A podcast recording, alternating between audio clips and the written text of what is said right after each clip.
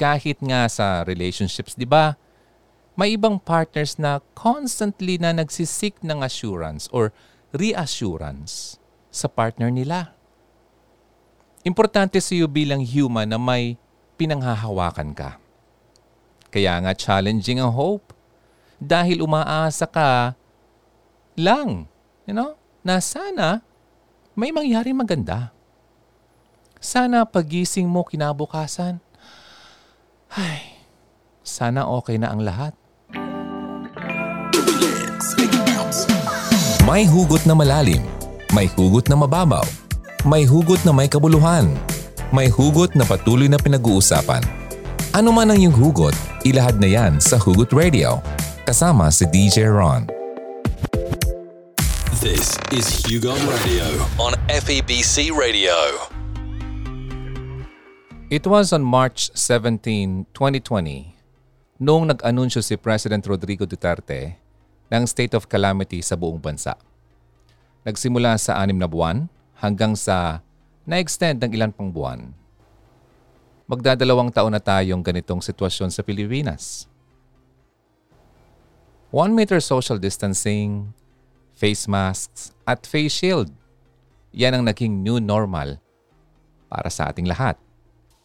Kung dati, cellphone at wallet lang ang chinecheck bago umalis ng bahay, ngayon hindi na rin pwedeng maiwan ng bahay ang face shield, face mask, kasi hindi makakasakay ng jeep o kaya makakapasok ng mall, di ba?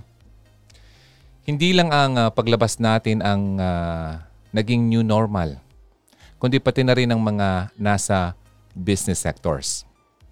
Nagsulputan ang mga online shops or websites ng kilalang brands dahil nga mas convenient na ito at safe ito sa ganitong panahon.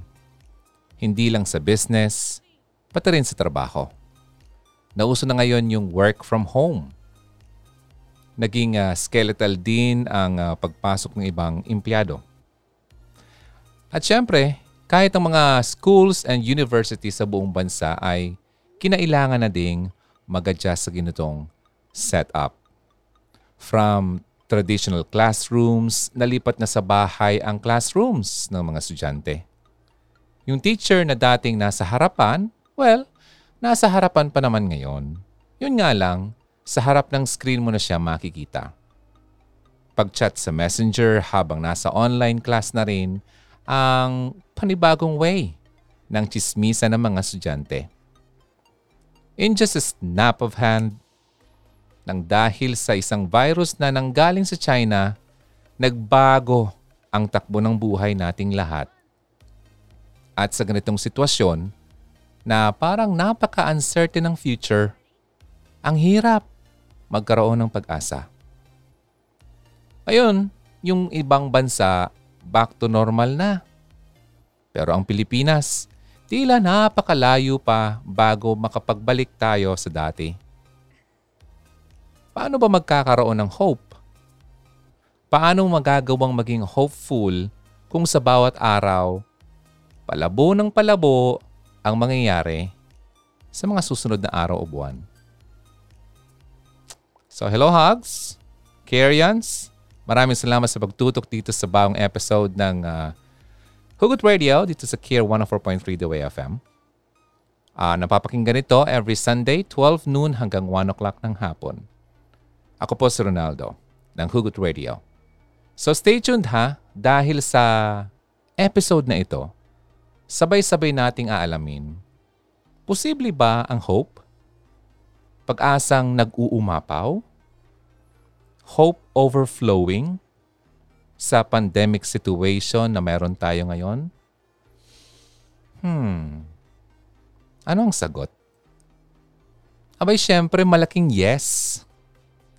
Actually, sa buhay natin, lalo pa sa ganitong panahon, napakahalagang magkaroon ng hope o pag-asa. Pansin niyo ba na sa mga letters ng mga taong sinukuan na ang buhay, madalas mababasa mo doon ang mga linyang, wala na akong pag-asa. I am hopeless. Kapag nagsasabi rin ng doktor sa pasyente na malala na ang sakit niya, sasabihin ng doktor, I'm sorry to say this, pero wala na talagang pag-asa. Napaka-importante ng hope dahil it makes us want to live. Kapag may hope ka, naniniwala ka. Nagtitiwala ka na something good can happen. Kaya nga related ang hope at ang trust. Kagaya ng kapag nagtitiwala ka sa kaibigan mo na hindi niya ipagkakalat ang sikreto mo. Ganun din ang hope. Nagtitiwala ka kahit walang kasiguraduhan na kapag nagpatuloy ka sa buhay, may maganda pa ring mangyayari. Sa totoo lang, yung buhay mo mismo is an act of hope. Di ba, bago ka matulog, consciously man or unconsciously ka, umaasa. Nag-hope ka na tomorrow will be a day filled with positive things. Sabi nga ni Desmond Tutu, T-U-T-U. Hope is being able to see that there is light despite of the darkness. Na kahit gaano pa kadilim ang araw na ito, sisikat at sisikat pa rin ang araw. Number 1. Sabi nga sa kanta ng Ben and Ben, sino ang mahilig kay Ben and Ben dito? As leaves will soon grow from the bareness of trees, all will be all right in time. Ang ganda, no? Ganito mismo ang hope. Hope is a healer. Lahat naman tayo darating talaga sa punto ng buhay natin na napakahirap umusad. Gusto mo na lang mawala na lang. Para mawala na rin yung pain na nararamdaman mo. O kaya, para makalaya ka na sa isang sitwasyon na sobrang nahihirapan ka na. Lagi nandyan ang possibility na masaktan ka. Lagi naman yan nandyan, di ba? It is inevitable. Darating ka sa point na ayaw mo na sa life. Ayaw ko na sa earth. Sabi ng iba. But this is where hope comes in. Ito yung parang eyeglasses na nagpapalinaw sa mga mata natin, making us see na napakaraming positive possibilities ang naghihintay kung pipiliin nating magpatuloy sa buhay. Hope whispers, things will get better. Kapag parang wala nang nangyayaring maganda, hope puts the hurt and pain into perspective and remind us that things are forever changing. Sabi nga, ang buhay ay parang gulong. Hindi ka man palaging nasa itaas, pero hindi ka rin naman palaging nasa ibaba. Remember, to hope is to trust. At kapag napaka-negative ng nararamdaman mo, ng perspective mo sa buhay, magtiwala ka na everything will soon pass. Okay? Lilipas din yan. Dadaanan mo lang yan. Dadaanan mo, pero sabi nga, daanan mo lang. Huwag mong tambayan. Number 2. Hindi lang healer ang hope. Ito rin yung teacher mo na magtuturo sa iyo kung paano ka kikilos. Kung ano ba yung pinakamagandang gawin. Kapag may pag-asa ka, mas makita mo yung mga opportunities na dumadating sa iyo. Kapag kasi ang perspective mo ay laging wala na lang mangyayaring maganda, hindi mo makikita yung blessings na paparating sana sa iyo. Dahil you are too caught up on how miserable your life is. Kapag may hope ka, more likely pipiliin mong gawin yung mga bagay na magdudulot sa iyo ng maganda. Kahit pa hindi maganda ang sitwasyon mo ngayon. At kapag may pag-asa ka, hindi laging magulo ang utak mo kakaisip. Kaka-overthink ng mga bagay-bagay, hindi lang resulted or hindi lang related ang trust at hope, kundi pati sa peace and joy. Okay? Dahil kapag may hope ka, kahit gaano pa kagulo ang sitwasyon, you will remain joyful and peaceful, knowing na pwedeng mas maging maganda ang bukas kaysa sa araw na ito. Okay? So number 3. Siyempre, motivator din si hope. Pansin mo ba na kapag ang napaka-nega mo, wala ka ring energy? Pero kapag hopeful ka, kahit hindi maganda ang lagay mo, kahit paano ay nagiging okay ang takbo ng araw mo. May rule sa science na opposites attract. Similar, repel. Ganon din sa life. Negative na nga yung situation mo. Negative pa yung outlook mo. Ano na lang ang mangyayari dyan? Namamanifest mo kasi yung pagkanega mo. Dahil kahit mga responsibilities mo naapektuhan na rin. Pero kung meron kang hope, you are able to see something better ahead. Na kahit gaano kasama ng araw na to, mamomotivate kang kumilos. Okay? One step forward. Hope ang reminder mo sa mga difficult situations kung bakit ka nga ba nagpapatuloy sa buhay at ng mga posibleng positive na mangyayari. Okay? Tandaan yan ha. Alright. So number 4 tayo. Kaya mo yan. You got this. Yan din ang binubulong ng hope sa iyo. Hindi lang ito yung belief na something better is coming. Hope means kaya mo. Kaya mong mag-survive sa sitwasyon na meron ka. Not only to survive, pero to come back stronger. Kapag kasi dinidesire mo lang ang isang bagay, kunwari gusto mo ang magandang buhay, magandang karir, pero hanggang desire lang, walang mangyayari. Kasi you are not empowering yourself to try to make it happen.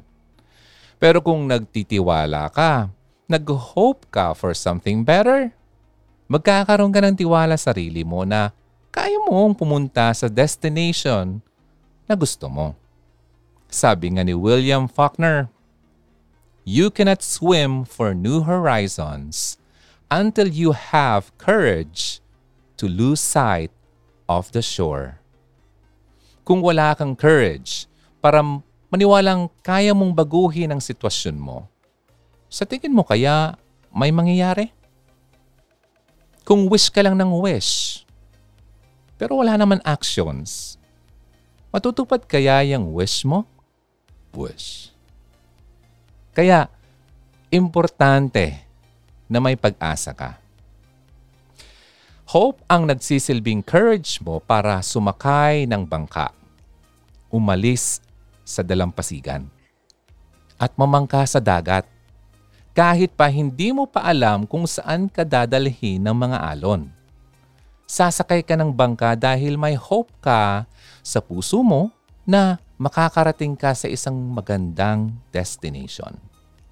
Kahit pa hindi mo siya natatanaw sa ngayon. Number 5.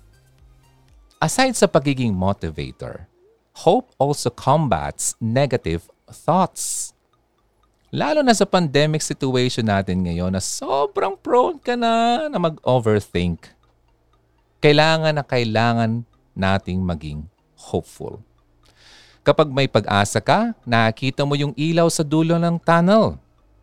Na kahit gaano kadilim yung dinadaanan mo, may naghihintay na liwanag.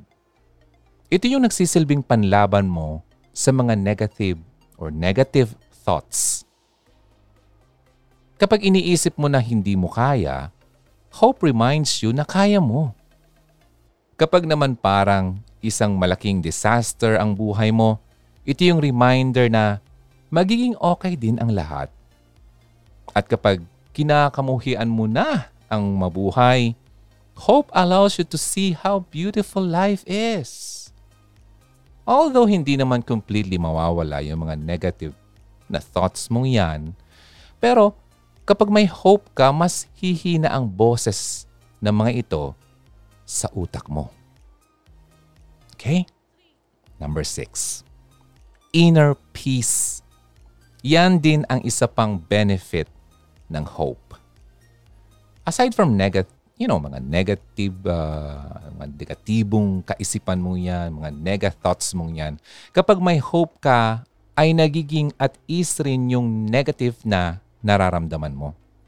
Kung nag-worry ka man, inaalis nito ng hope at pinapalitan ng peace. Ito yung peace na hindi nababawasan o naaapektuhan ng kahit anong situation. Na kahit ang napaka-chaotic, ang gulo na ng buhay mo. Hindi magulo ang utak mo. Hindi ka nagpapanik sa mga pwede pang mangyari dahil nga mayroon kang inner peace na dala-dala ni hope. Diba? Number 7. Hindi sakit ang hope pero nakakahawa ito. Sana nga lang Okay? Nasa nature na kasi natin ng mga tao na gusto nating magkaroon lagi ng pag-asa. Gusto natin ng hope. Kaya nga mabilis ma-absorb ang hope ng iba dahil gusto rin nilang maging hopeful. Actually, ang negativity ay madali ring ma-absorb ng iba. Kaya anong mas pipiliin mo? Yung paghawa ng negativity o yung pagpapakalat ng pag-asa? Remember na the more hope na mayroon ka, the more ang maipapasa mo rin sa ibang tao. Okay? So be hopeful, hugs, Carians. Having hope is easier said than done. Dahil nasa human nature na gusto mong maging laging assured. Kahit nga sa relationships, di ba? May ibang partners na constantly na nagsisik ng assurance or reassurance sa partner nila. Importante sa iyo bilang human na may pinanghahawakan ka. Kaya nga challenging ang hope dahil umaasa ka lang, na sana may mangyari maganda. Sana pagising mo kinabukasan, sana okay na ang lahat. Sana maging okay na ang kalagayan ko sa buhay. Puro sana. Sana naman, sana naman. Diba? Puro wishful thinking. Hindi sure. Parang inaasa mo sa universe. Lagi ko narinig yan Universe. Ang mga bagay-bagay. Pero say no more sa wishful thinking.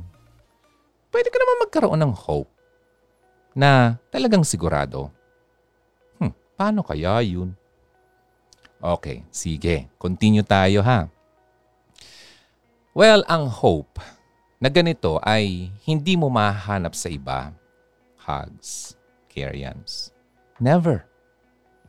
Ito'y mahanap mo lang kundi sa Panginoon. Ito'y kay Lord lamang. Magunaw man ang mundo at masira man ang lahat ng bagay, si Lord ay mananatili pa rin nandyan. Dahil siya lamang ang constant. Bago pa man nagkaroon ng Garden of Eden, ng universe, ng Milky Way at ng solar system, dati na siyang nag-i-exist. At mananatili siyang Panginoon magpakailanman. Unlike sa mga tao o pangyayari na hindi natin pwedeng ilagay ang hope mo dahil pabago-bago sila. Kay Lord, hindi. Pwedeng-pwede kang magkaroon ng pag-asa sa Kanya at sa mga pangako Niya. Kaya nga, sa ganitong panahon, ang pinakamagandang librong pwede mong basahin ay ang Bible.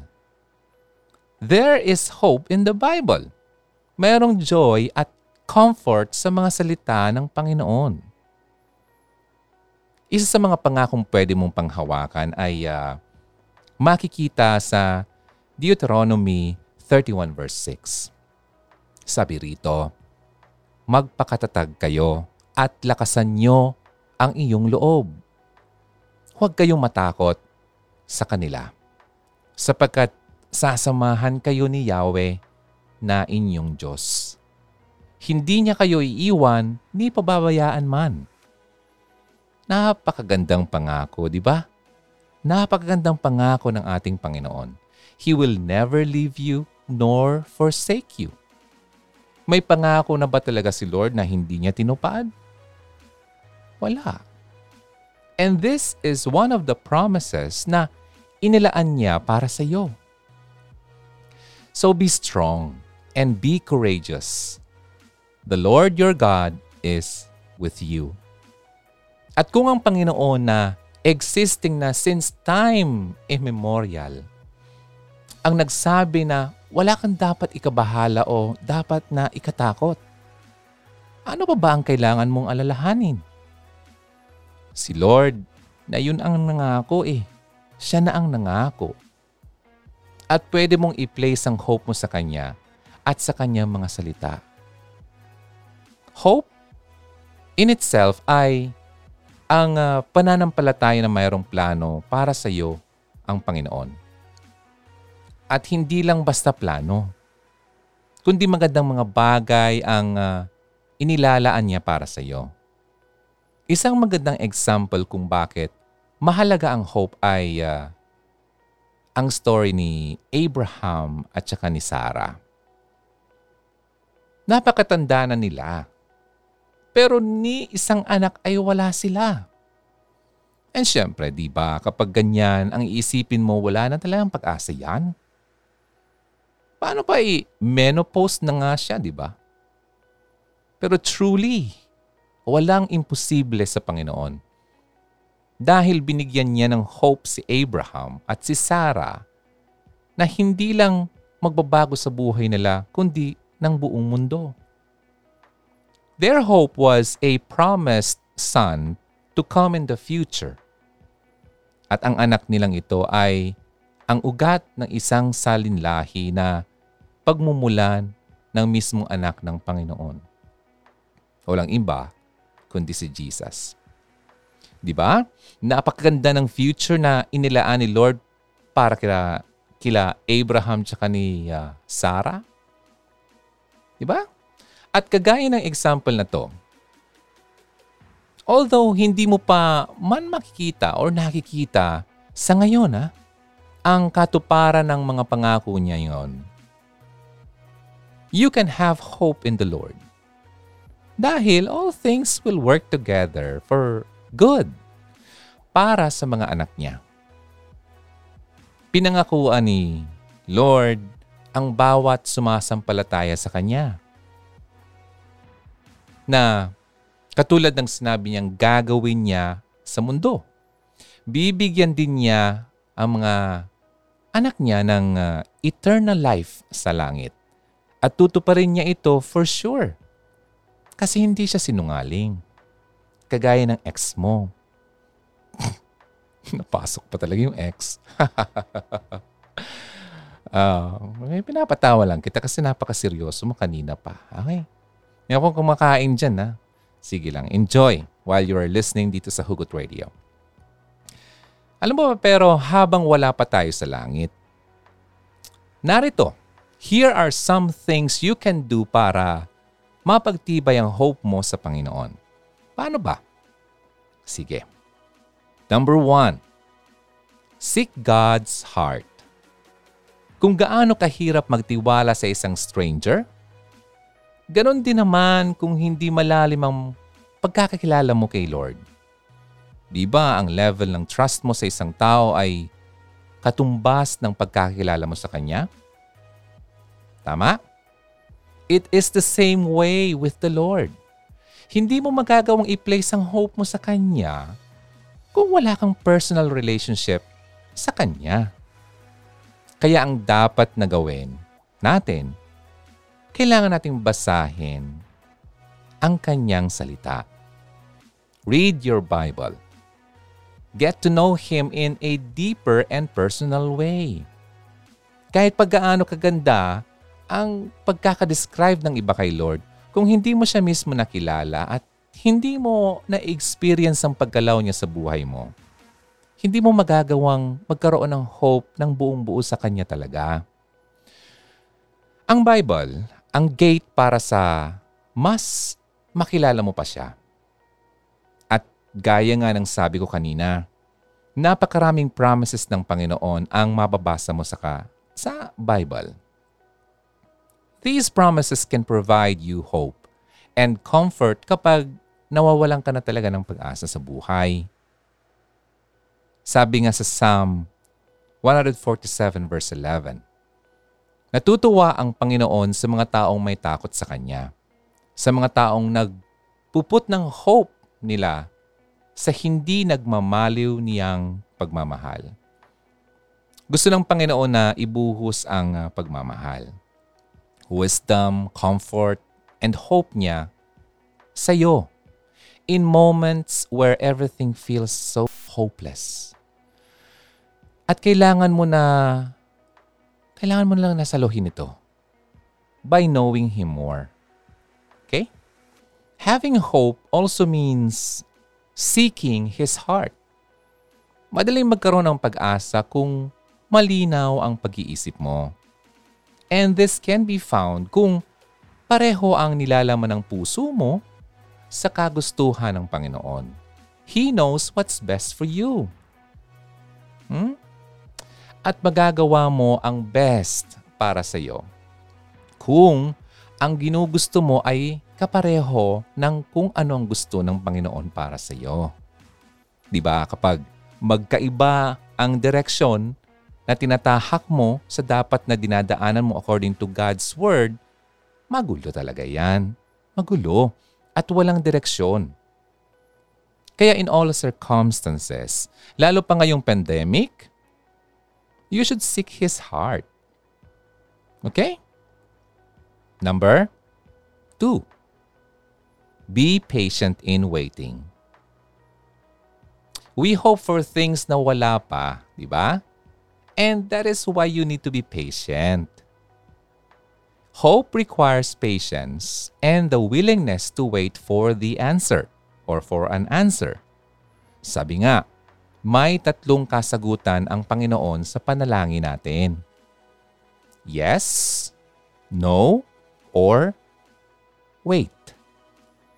Minsan, inaakala natin na dahil parang hindi naman dumadating, denied na ang prayer or denied na yung prayer natin. Hindi niya ibinibigay yung sagot sa ating panalangin.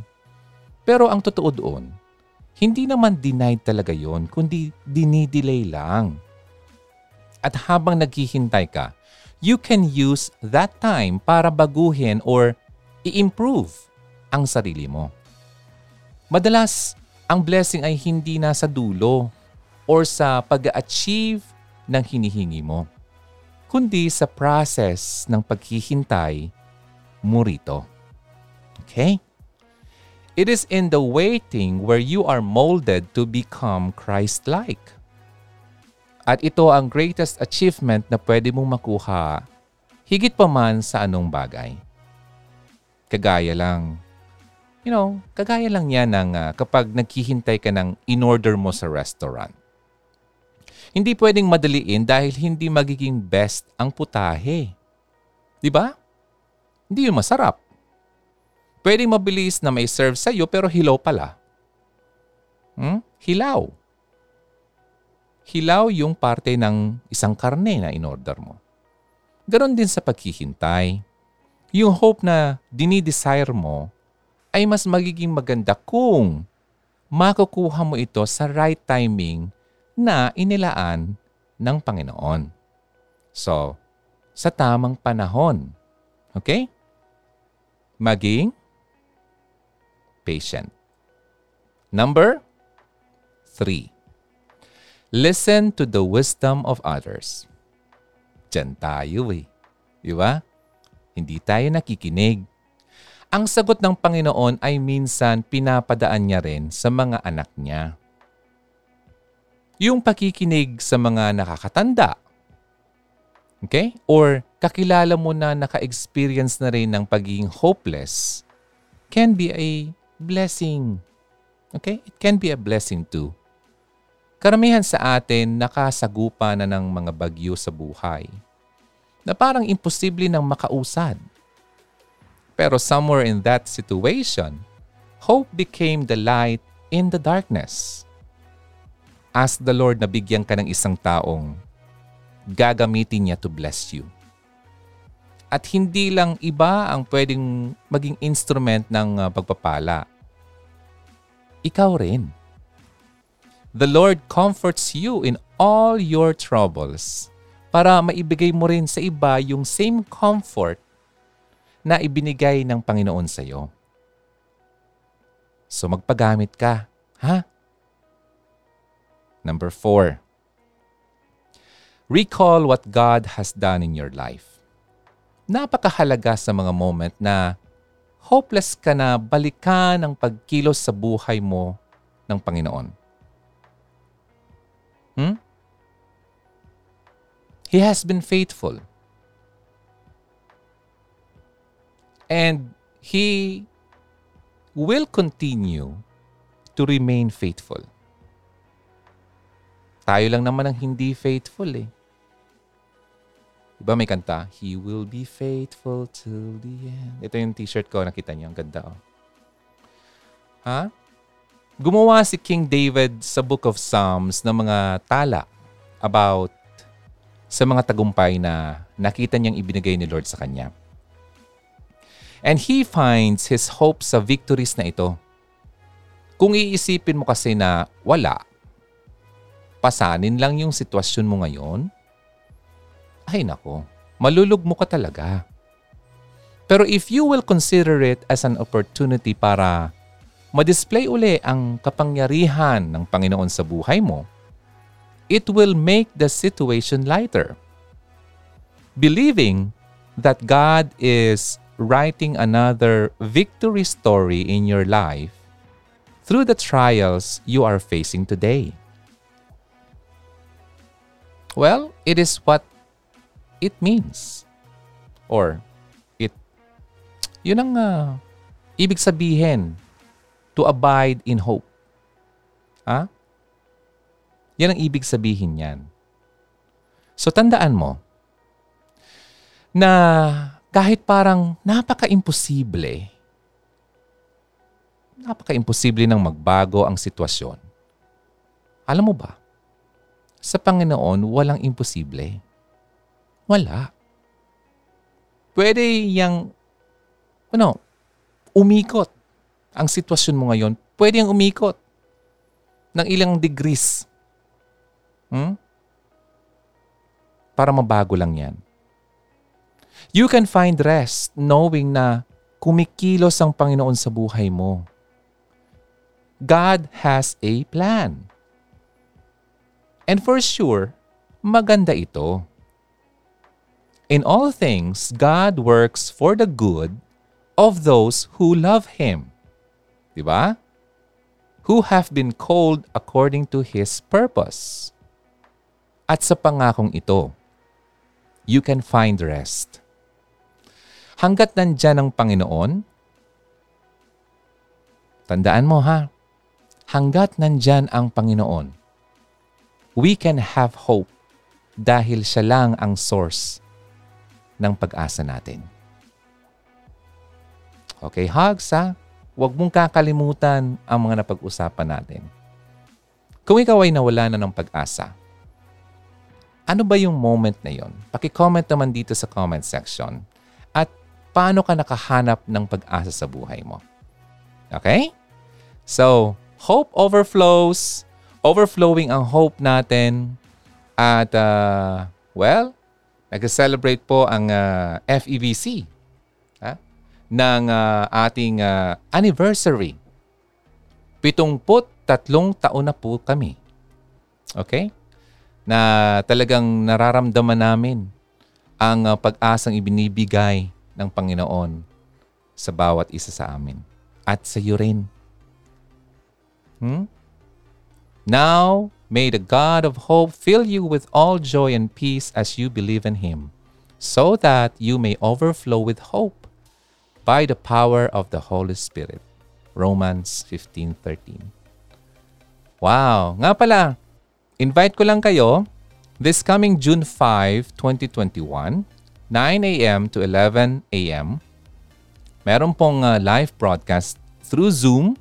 At syempre, viewable din ito sa Facebook Live at sa YouTube ang pag-celebrate ng anniversary. Ang team namin ay Hope Overflow 73rd Anniversary ng FEBC Philippines. Ngayong Hunyo, sama-sama nating ipagdiwang ang 73 taon ng pagsasahimpapawid ng FEBC. Sa biyaya ng Diyos, patuloy nating naibabahagi ang mabuting balita ni Hesukristo na nagbibigay ng pag-asa lalo na sa mga panahong ito. Bilang pagsunod sa mga protocol laban sa COVID-19, tatandaan ha, ang celebration ay gaganapin online sa, well, itong Sabado na darating. June 5, alas 9 ng umaga hanggang alas 11 ng umaga rin. Ito po ay libre ha, walang bayad. Mapapakinggan yan live sa, well, sa buong network ng FEBC. Sa Manila, yung 702 DZAS. Agapay ng Sambayanan.